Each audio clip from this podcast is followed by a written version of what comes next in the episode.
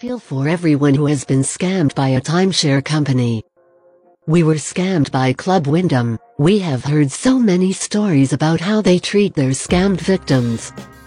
You will hear people say how can you get scammed into a timeshare?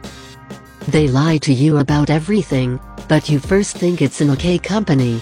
By the way, they deliver their message, they will promise you trips and gifts.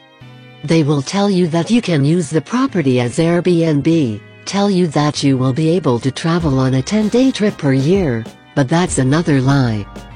Once you sign the contract they will tell you that you have to wait 10 days before you will find out you've been scammed. I mean you have to wait 10 days before you can access your online Club Wyndham account. Once you get into your account you realize everything was a lie. And when you call you get no real help just more lies. They don't tell you that you have 5 days to cancel, that's why they make sure you can't access your account until 10 days later. Have you been scammed by a timeshare company?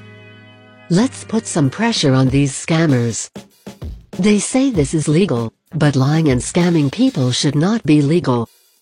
Share your story and let your truth be heard. The scamming has to stop.